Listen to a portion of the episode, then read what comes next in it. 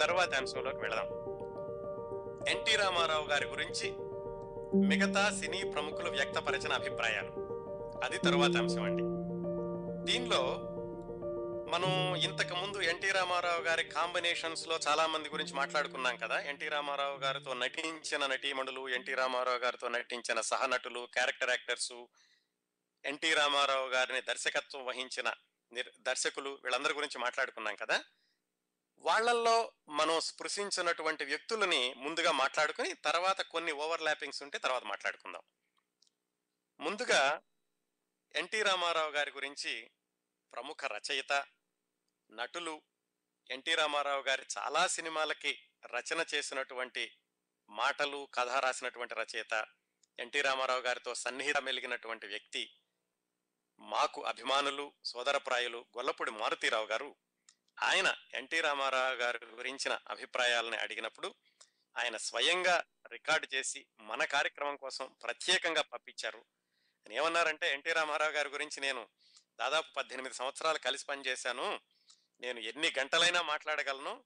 కొన్ని జ్ఞాపకాలను మాత్రం మీతో పంచుకుంటున్నాను. ఆయన మన కోసం ప్రత్యేకంగా రికార్డు చేసి పంపించినటువంటి ఈ గొలపూడి మారుతిరావు గారి జ్ఞాపకాలు ఎన్టీ రామారావు గారి గురించి విందాం. ఎన్టీ రామారావు గారితో నా పరిచయం అతి విచిత్రంగా జరిగింది. బహుశా నాకు అప్పుడు ఏ ఇరవై నాలుగు ఇరవై ఐదు సంవత్సరాలు మాత్రమే ఉండొచ్చని నేను అనుకుంటున్నా. దేశంలో ముమ్మరంగా నాటక పరిషత్తులు జరుగుతున్న సందర్భాలు అవి. ప్రొద్దుటూరు నాటక సమాజం వాళ్ళు నాటక పరిషత్తు వారు నాకు సన్మానం చేస్తారని నాకు ఉత్తరం రాశారు. నేను ఒప్పుకున్నా. అది తరచూ జరిగే పనే ఒప్పుకున్నాను తర్వాత నాకు తెలిసిన విషయం ఏమిటంటే ఆ రోజు నాకు జరిగే సన్మానంతో పాటు మరో ఇద్దరికి సన్మానం జరగబోతోందని. ఆ ఇద్దరు ఎన్టీ రామారావు గారు తాపీ చాణుక్య ఎన్టీ రామారావు గారు అప్పటికే తెలుగుదేశం అంతా ఊపి ఉర్రూతలొగుస్తున్న మహానటులు గొప్పవాడైన తాపీ చాణుక్య గారు తనదైన ప్రతిభ ప్రాచుర్యం ఉన్న దర్శకుడు. వీళ్ళిద్దరితో కలిపి నాకు సన్మానం ఏమిటా? నేను మొట్ట ఆశ్చర్యపోయాను. నిజంగా నాకు అప్పటికి తెలుసుంటే నేను ఆ సన్మానానికి ఒక విధంగా ఒప్పుకునేవాడిని కాదు. కానీ కమిట్ అయి ఉన్నాను వస్తానని చెప్పాను తప్పనిసరిగా వెళ్ళాను. రామారావు గారిని నన్ను తాపీ చాణక్య గారిని ఒక పెద్ద ఊరేగింపులో పెట్టారు. పెద్ద ఊరేగింపు అనడానికి కారణం ఆనాటి ఎన్టీ రామారావు గారికి సీడెడ్ డిస్ట్రిక్ట్స్లో అనంతపురం కర్నూలు ఆ ప్రాంత ఆ జిల్లాల్లో ఉన్న ప్రాచుర్యం అయితే కొన్ని వేల మంది తండోపతండాలుగా జనం ఆ జనం మధ్యలోంచి ఊరేగింపు ఊరేగింపులో ఒక టవరింగ్ పర్సనాలిటీగా ఎన్టీ రామారావు నిలబడున్నారు. ఆ చుట్టుపక్కల వాళ్ళందరి కొన్ని వేల మంది ముఖాలు ఆనందంగా ఉన్న కారణం ఎన్టీ రామారావు గారిని చూసే. అప్పటికి నేను సినిమా రచయితని కాదు పెద్ద ప్రాచుర్యం ఉన్న నాటక రచయితని కాదు. రామారావు గారి ఇటుపక్కన నిలబడ్డ తాపి చాణక్య గారిని ఏ కొద్ది మందికో తెలిస్తే తెలిసి ఉండవచ్చు కానీ గొల్లపూడి మారుతిరావు అనే రచయితని ఆ రోజుల్లో అనంతపురం ఆ- జిల్లాలలో తప్పనిసరిగా ఎవరికీ తెలిసి ఉండదు బహుశా ఎన్టీ రామారావు గారి పక్కన ఒక వాలంటీర్ని ఎవరినైనా సన్నగా పొడుగ్గా రేవటలా ఉన్న మనిషిని నిలబెట్టారేమో అని ఏ కొద్ది మంది అయినా అనుకున్నారేమో కూడా నాకు తెలియదు నాకు చాలా హాస్యాస్పదంగా ఊరేగింపు అనిపించింది. నా మట్టుకు నాకు నాకు సంబంధించి. ఎందుకంటే అందరి ముఖాల్లోని అందరి మాటల్లోని అందరి జయ జయధ్వనాల్లోని ఒక మాట వినిపిస్తుంది ఎన్టీ రామారావు గారు. నా ఉద్దేశం కడప జిల్లా పరిషత్ చైర్మన్ గారు మహానుభావుడు ఆయన జరిపించారనుకుంటాను ఆ సన్మానం. ఏమైనా మమ్మల్ని వేదిక దగ్గర తీసుకొచ్చారు. వేదిక దగ్గరికి రావడానికి కూడా అవకాశం లేనంత ముమ్మరమైన జనసందోహం ఒక ఒకే ఒక పేరు వినిపిస్తోంది ఎన్టీ రామారావు గారు. వేదిక దగ్గరికి వచ్చిన తర్వాత రామారావు గారికి నన్ను ఎవరు పరిచయం చేశారో తెలియదు. ఆయన నా రెండు చేతులు పట్టుకున్నాడు. చిరునవ్వు నవ్వారు. అదొక మైకం. అయిపోతే రామారావు గారు స్వయంగా తన చుట్టూ తనతో వచ్చిన కొందరు నిర్మాతలు నాకు పరిచయం చేశారు. నాకు ఇప్పటికీ గుర్తుంది. ఆ నిర్మాతలు అట్లూరి పొండరీకాక్షయ్య గారు అట్లూరి బలరామయ్య విశ్వేశ్వరరావు గారు డివిఎస్ రాజు గారు వీరందరూ. విచిత్రం ఏంటంటే అంతవరకు రామారావు గారు నేను ఎప్పుడూ కలవలేదు జీవితంలో.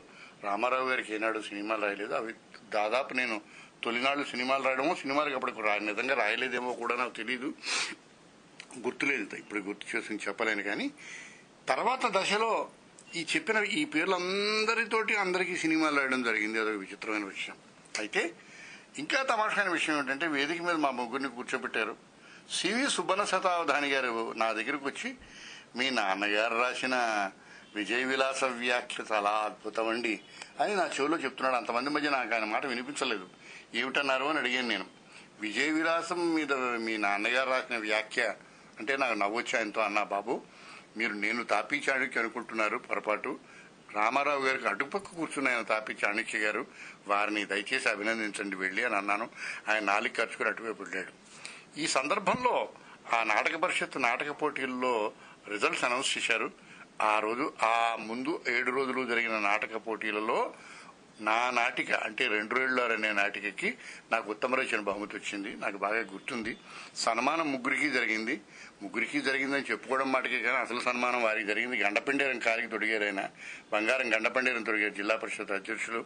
అయితే బహుమతి ప్రధానోత్సవంలో రామారావు గారి పక్కన కూర్చున్న నేను వేదిక మించి పక్క ముందుకు వచ్చి వారి చేతుల మీదుగా రెండేళ్ళ ఉత్తమ రచన బహుమతిని అందుకున్నాను. అది చాలా గొప్ప గుర్తు. వెంటనే తర్వాత దశలోనే మనుషుల్లో దేవుడు భాస్కర్ చిత్ర అనే బ్యానర్తో అట్లూరు పుండరీకాక్ష గారికి పనిచేశాను. నిజానికి అట్లూరు పుండరీకాక్షయ్య గారి జీవితంలో భాస్కర్ చిత్ర పేరు మీద తీసిన అన్ని సినిమాలకి నేనే రాశాను. మా ఇది మనుషుల్లో దేవుడు ఆరాధన మావారి మంచితనం మేలుకొలుపు ఇంకేదో ఇంకేదో ఇంకేవన్నీ అప్పటి నుంచి కొన్ని వందల సందర్భాలలో తెల్లవారుజామున మూడు గంటలకు వెళ్ళి రామారావుతో కూర్చున్న సందర్భాలు నాకున్నాయి. రామారావు గారు ఒక దశలో నటిస్తున్న ఎనిమిది సినిమాలు అనుకుంటాను. ఆ ఎనిమిది సినిమాలకి ఒకప్పుడు నేను రచించాను నా జీవితంలో ఒకే ఒక్కసారి రామారావు గారు మా ఇంటి పక్కన ఉన్న ఇంటికి ఒక ఫోన్ చేసి ఇచ్చేశారు నేను పరిగెట్టుకు వెళ్ళాను ఎడవల్లి రమణ ఒక డ్యాన్స్ ఉండేది వారింటికి ఫోన్ చేశారు. నేను పర్యటకు వెళ్తే ఆయన స్వయంగా నన్ను పిలిచి నాకు సినిమా రాయడానికి అవకాశం కల్పించారు. నా బాగా గుర్తుంది. ఇంకా బాగా గుర్తుంది ఇంకో అందమైన విషయం విచిత్రమైన విషయం ఏంటంటే రాముని మించిన రాముడు అనే చిత్రాన్ని గోపీనాథ్ అనే దర్శకుడు నిర్మాత ఆ సినిమా తీస్తుంటే నన్ను పిలిపించి ఈ సినిమాకి మీరు రాయమని అడిగారు.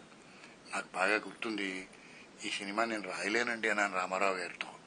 ఆయన చుట్టుపక్కల కూర్చున్న వాళ్ళు వాళ్ళందరూ ఈయన బ్రహ్మయ్య బ్రహ్మయ్య గారి కంపెనీలో పనిచేస్తున్న ఆడిటర్ గారు ఎవరో నిర్మాత అనుకుంటాను. వారందరూ షాక్ అయ్యారు నా సమాధానానికి. రామారావు గారంత వారు స్వయంగా పిలిచి నన్ను సినిమా రాయమంటే ఇతను రాయనంటాడేమిటి దాని కారణాలు చెప్పాను. అయ్యా నేను ఎనిమిది గంటల రోజుకి ఆఫీసులో పనిచేయాలి. ఇప్పటికే మీ సినిమాలే నాలుగో ఐదో రాస్తున్నాను. రాయడానికి కానీ వాళ్ళతో డిస్కస్ చేయడానికి కానీ వారి మీరు చెప్పిన పని న్యాయం చేయడానికి కానీ రేపు మారుతిరావు గారు చెప్పినందుకు మంచి పని చేశారని మీ అనిపించుకోవడానికి కానీ నాకు వ్యవధి చాలని పరిస్థితిలో ఉన్నాను. నన్ను అర్థం చేసుకుని క్షమించండి అన్నాను నేను. రామారావు ఒక క్షణం ఆశ్చర్యంలో తీరుకుని okay I don't want white collar writers మీరు చాలా మంచి పని చేశారు. సరే కానివ్వండి వెళ్ళండి అన్నాడు. ఒక జనవరి ఒకటో తారీఖు నాడు ఉదయమే ఏడు గంటలకి నా ఫోన్ మోగింది. నేను రామారావుని మాట్లాడుతున్నాను అన్నారు. నేను తాతనే రామారావు అనుకుంటూ చాలా సరదాగా మాట్లాడితే ఆయన పక్క నుంచి చిరునవ్వు నవ్వారు. ఎన్టీ రామారావుని మాట్లాడుతున్నాను తుళ్ళిపల్లి చంద్రబడ్డ రండి ఒకసారి స్నానమైందా అని అడిగారు. అది న్యూ ఇయర్ డే బాగా గుర్తుంది. లేదండి అని చెప్పి వేస్ట్ చేసుకురండి అన్నారు. వెళ్ళాను. బాపయ్య డైరెక్టర్ ఆయన పక్కన కూర్చున్నాడు. నేను పలానా పిక్చర్ కొన్నాను రైట్స్ కొన్నాను. మీరు దీనికి డైలాగ్ రాస్తున్నారు. ఇప్పుడు బయలుదేరి నేను కర్ణ చిత్రానికి ఇంకేదో పౌరాణిక చిత్రానికి హైదరాబాద్ వెళ్ళిపోయి ముప్పై నలభై రోజుల తర్వాత వస్తాను. ఈ ఈ డైలాగ్స్ మీరు రాస్తున్నారని చెప్పారు. నాకు బాగా గుర్తుంది. ఆ సినిమాకి పేరు మేము అగ్గిరవ్వ అని పెట్టాం. బాలయ్య దానిలో హీరో. నేను డైలాగులు రాశాను. ఆ రోజు జనవరి ఒకటో తారీఖు నాడు నాకు ఎంత ఇచ్చారో గుర్తులేదు. నాలుగు వేలకో ఐదు వేలకో చెక్ ఇచ్చారు. ఇది ఒక అందమైన జ్ఞాపకం. ఇంకోసారి నేను ఆల్ ఇండియా రేడియోలో పనిచేస్తున్న రోజుల్లో నాకు ఒక ఫోన్ వచ్చింది. రేడియోలో వచ్చే ఫోన్లు అందుకోవడం చాలా సులువుగా జరిగే పని కానీ అటుపక్క నుంచి ఎవరో నేను చాలా బిజీగా ఉన్నప్పుడు ఫోన్ చేశారు. హూ స్పీకింగ్ అన్నాను నేను. రామారావు హియర్ అన్నాడు ఆయన. అటుపక్క. నేను ఇమీడియట్గా నా పనిలో ఉంటూ వచ్చి రామారావు వచ్చి రామారావు అన్నాను. NT Ramarao speaking. నేను కంగారు పడిపోయి లేచి నిలబడ్డాను. గుడ్ చిల్డ్రన్ డోంట్ కిల్ అనే ఒక నవల ఆధారంగా హిందీలో ఖేల్ ఖేల్ మే అనే ఒక సినిమా వచ్చింది. ఖేల్ ఖేల్ మే ఆధారంగా తెలుగులో ఎస్డి లాల్ దర్శకత్వంతో నాతో పిక్చర్ చేయాలనే ఉద్దేశం. ఆ ప్రొజెక్షన్కి నన్ను పిలవడం కోసమని ఆయనంతటా ఆయనే స్వయంగా ఫోన్ చేసిన సందర్భం అది. నేను ఆశ్చర్యపోయా. సార్ నేను ఉద్యోగంలో ఉన్నాను రాలేనండి అన్నాను. అప్పుడు మధ్యాహ్నం పన్నెండు ఎంతో అయింటుంది అనుకుంటాను సరే మళ్ళీ మీకు ఫోన్ చేస్తాం అని ఫోన్ పెట్టేసి మళ్ళీ ఒక గంట తర్వాత ఆయనే స్వయంగా ఫోన్ చేసి సాయంకాలం ఆరు గంటలకు పెడుతున్నాను ప్రొజెక్షన్ మీరు రాగలరా మారుతిరావు గారు అన్నారు. రాగలండి అన్నాను. ఇది రామారావు గారి జీవితంలో రామారావు గారితో ఉన్న అందమైన జ్ఞాపకాల్లో అతి కొద్ది జ్ఞాపకాలు అయితే నాకు మద్రాసులో కచేరీ రోడ్లో కాలు విరిగి చెయ్యి విరిగి నేను మంచం మీద ఉన్న రోజుల్లో ఆయన బహుశా మరి ఏదో పౌరాణిక చిత్రానికి హైదరాబాద్ వెళ్ళిపోతున్నారు. నేను తయారు చేసిన కథల్ని ఆయనకి చెప్పించాలని పొండరీకాక్ష గారు బలరామయ్య గారి తాపత్రయం. వారు చెప్పలేక చెప్పలేక అన్నట్ట. అన్నయ్య బావగారు మీరు హైదరాబాద్ వెళ్ళిపోతున్నారు. మరి మారుతిరావు గారు చెప్పి రా వచ్చి చెప్పడానికి స్థితిలో లేరు. ఆయన కాళ్ళు చెయ్యి దెబ్బతినుంది. మరి వారు ఆ కథలు మీరు వింటే బాగుంటుంది అన్నట్టు ఏమి వారిని చూడడానికి మనమే వెళదాం పదండి అంటూ నా జీవితంలో మొదటిసారిగా ఎన్టీ రామారావు మా ఇంటికి వచ్చారు. మా అమ్మగారికి సినీ రంగం అంటే బొత్తిగా ఏహీభావం కానీ ఇద్దరంటేనే చాలా అభిమానం. ఒక ఆయన ఘంటసాల గారు రెండో ఆయన శ్రీరాముడు శ్రీకృష్ణుడిని ఆయనలో చూడగలిగినంత గొప్పగా త- ఆ తరానికి ఒక దైవ సమానుడే అనిపించే ఎన్టీ రామారావు గారు. మా నాన్నగారు మా అమ్మగారు ఇంట్లో ఉన్నారు. ఎన్టీ రామారావు మా ఇంటికి వచ్చారు. నేను పడుకుని కథ చెప్పాను. ఆయన నా పక్కన కూర్చుని కథ విన్నారు. మాతో పాటు పొండరీకాక్ష గారితో పాటు ఉన్న ఇంకొక వ్యక్తి కూడా ఉన్నాడు. మా మిత్రుడు బివి మోహన్ రెడ్డి. తర్వాత తెలుగుదేశం పార్టీ స్థాపించడం తెలుగుదేశం పార్టీ పదవిలోకి రావడం BV Mohan Reddy municipal minister కావడం ఓసారి ఇప్పుడు ఆయన చూడడానికి అనుకోకుండా వెళ్ళినప్పుడు మారుతిరావు నన్ను పలకరించి కాలేసుకోవడం ఇవన్నీ అద్భుతమైన జ్ఞాపకాలు. తర్వాత ఇలాగా చెప్పుకుంటూ పోతే ఒక పదిహేను పద్దెనిమిది సంవత్సరాల్లో ఆయనతో ఉన్న జ్ఞాపకాల తోరణం ఎంతో పెద్దదవుతుంది కానీ ఆయన రాజకీయ నాయకుడు అయిన తర్వాత వ్యక్తిగత జీవితంలో ఒక నటుడుగా ఉన్న బోళాతలం కానీ నటుడుగా ఉన్నప్పుడు ఆయనకి ఉడుపుగా ఉన్న ఆ డ్రమటిక్ రెండరింగ్ కానీ ఆ ఎగ్జూబరెన్స్ కానీ ఒక ఒక ఒక లౌడ్ లౌడ్గా మాట్లాడే ధోరణి కానీ ఇవన్నీ ఆయన విడిచిపెట్టలేదు. ఇవన్నీ రాజకీయ నాయకుడు చేసే చేయగలిగిన పనులు కావు. కనుక చాలా తరచుగా రాజకీయ నాయకులు మాట్లాడని మాట్లాడక్కర్లేని ఇంకా కొంచెం ముందుకెళ్ళి చెప్పాలంటే మాట్లాడకూడని విధానాలు కొన్ని రామారావు గారి పద్ధతిలో ధోరణిలో దొల్లుతూ ఉండేవి. నేను వీక్లీ కాలం రాసేవాడిని. ఆ కాలంలో తప్పనిసరిగా ఎక్కువ సందర్భాల్లో రామారావు గారిలో ఉన్న ఈ వైరుధ్యాన్ని ఈ ఆడిటినో విమర్శిస్తూ రాస్తూ ఉండేవాడిని. నాకు బాగా గుర్తుంది. ఓసారి ఆయన విమర్శిస్తూ కాలం రాసిన రోజుని నేను మా పెద్దబ్బాయి వివాహ ఆహ్వాన పత్రిక ఇవ్వడానికి హైదరాబాద్ ఎయిర్పోర్ట్లో దిగాను. అప్పటికి రావు గోపాలరావు గారు పార్లమెంట్ మెంబర్గా ఉన్నారు. నా కాలం చదివాడు. నన్ను పలకరించాడు ఆయన. అన్నగారిని కలవడానికి వెళుతున్నారు. వారు మీ కాలం చూసే ఉంటారు. కొంచెం జాగ్రత్తగా చూసుకోండి అని చెప్పాడని బాగా గుర్తుంది. కానీ చీఫ్ సెక్రటరీని ఆయన పేరు గుర్తురావడం పిఎల్ సంజీవ్ రెడ్డి గారు అనుకుంటాను సంజీవ్ రెడ్డి గారిని వీళ్ళందరినీ బయట కూర్చోపెట్టి నాతో ఆ రోజు కేవలం నలభై నిమిషాలు గడిపారు. మారుతిరావు గారు మిమ్మల్ని చూస్తూ ఉంటే నేను ఎన్ని మధురమైన సందర్భాలని దశల్ని వదులు వదులు వదులుకొని వచ్చానా అనిపిస్తూ ఉంటుంది. అంటూ మాట్లాడి నాకు టీ తెప్పించారు. నాతో కూర్చొని మాట్లాడారు. అది వారి ఔదార్యం. అయితే ఎంతైనా మనిషే కనుక చివరి రోజులలో నేను రాసిన కొన్ని విమర్శలో ఏవో ఆయన మనస్సు దాకా పోయి ఉంటాయేమో అనుకుంటాను కనుక నేను శుభ సంకల్పం రాసే నాటికి ఆయన ఆల్మోస్ట్ ఆఖరి రోజులైనవి. శుభ సంకల్పం రాసే నాటికి మనస్సులో ఎంతో కొంత కించో చిన్న కోపమో చిన్న అలకో ఏదో ఆయన మనసులో ఉండేదనుకుంటాను. సుఖ శుభ సంకల్పం నూరు రోజుల పండగకి ఆయన ముఖ్య అతిథిగా వచ్చారు. నేను నన్ను పిలిచారు. నాకు ఆయన షీల్డ్ ఇవ్వాలి. నేను ఎదురుగుండా నిలబడ్డాను.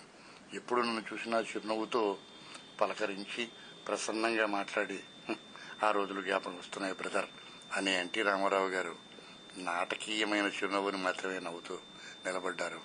నేను కొంచెం ఇబ్బంది పడినా కొంచెం బాధపడినా ఆ నాటకీయమైన నవ్వుని సమ నవ్వుని గమనిస్తూనే ఆయన ముందు నిలబడ్డాను. ఆయన చేతుల్లోకి షీల్డ్ రావడం ఆలస్యమైంది. నాకు ఆయన షీల్డ్ ఇవ్వడం ఆలస్యమైంది. నాటకీయమైన మనస్సులో ఏదో చిన్న ఇబ్బంది ఉన్న ఆ దృక్పథంతోనే ఎన్టీ రామారావు గారి చేతుల మీదుగా ఆనాడు నూరు నూరు రోజుల పండగ శుభ సంకల్పం షీల్డ్ని అందుకున్నాను.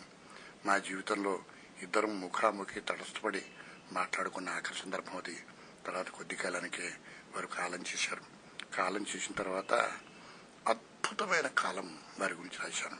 అయితే నేను చేసిన విమర్శల్ని ఎంతో కొంత ఎంతో కొంత కించపరిచేయడం అన్నది రామారావు గారికే భయంగా జరిగితే న్యాయంగా రాజకీయ నాయకులు అలాంటివి న్యాయంగా మనసు దాకా తీసుకెళ్ళక్కర్లేదు కానీ ఆయనకే దొరికితే ఆయన అనుయాయులకి ఆయన పార్టీ వ్యక్తులకి ఆయన చుట్టుపక్కల ఉన్న అభిమానులకి ఆయన పోయారని బాధపడుతున్న అశేష ప్రజానీకాయన మధ్యకి నేను ఆ రోజు వెళ్ళి ఆయన శరీరాన్ని చూడడానికి కూడా భయపడ్డా.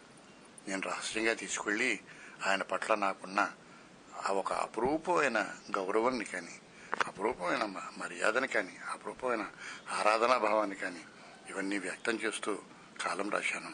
ఆ కాలం తర్వాత నా ఎలిజీల పుస్తకంలో కూడా పబ్లిష్ అయింది. తెలుగు జాతి గర్వపడే తెలుగు జాతి అంతా ఆనందంగా చెప్పుకోగలిగే ఒక అద్భుతమైన గొప్ప నటుడు ఎన్టీ రామారావు గారు. విధి సహకరించలేదు కానీ మరో ఆరు నెలలకి ఢిల్లీలో ప్రభుత్వం కూలిపోయినప్పుడు నిర్ద్వంద్వంగా ఆ రోజు ఎన్టీ రామారావు గారు ఉండుంటే ఈ దేశానికి ప్రధాని అయ్యేవారేమో అని ఈ దేశం అంతా అనుకుంది. అయితే ప్రధానమంత్రి కావడం లాంటి యోగం పట్టడం కూడా అర్హత కూడా ఉండాలేమో మనకు తెలియదు ఏమైనా అంత గొప్ప పదవిలో మన తెలుగు జాతి ఔన్నత్యాన్ని తెలుగు చేయాన్ని చూడలేని బాధ అప్పుడప్పుడు నాలాంటి వారికి కలుగుతూ ఉంటుంది. తెలుగుదేశం అచిరకాలం లేదా కలకాలం గుర్తుంచుకునే ఒక గొప్ప వ్యక్తి ఒక గొప్ప నటుడు ఒక ఒక అద్భుతమైన స్క్రీన్ ప్రెజెన్స్ ఉన్న మహానటుడు ఎన్టీ రామారావు గారు.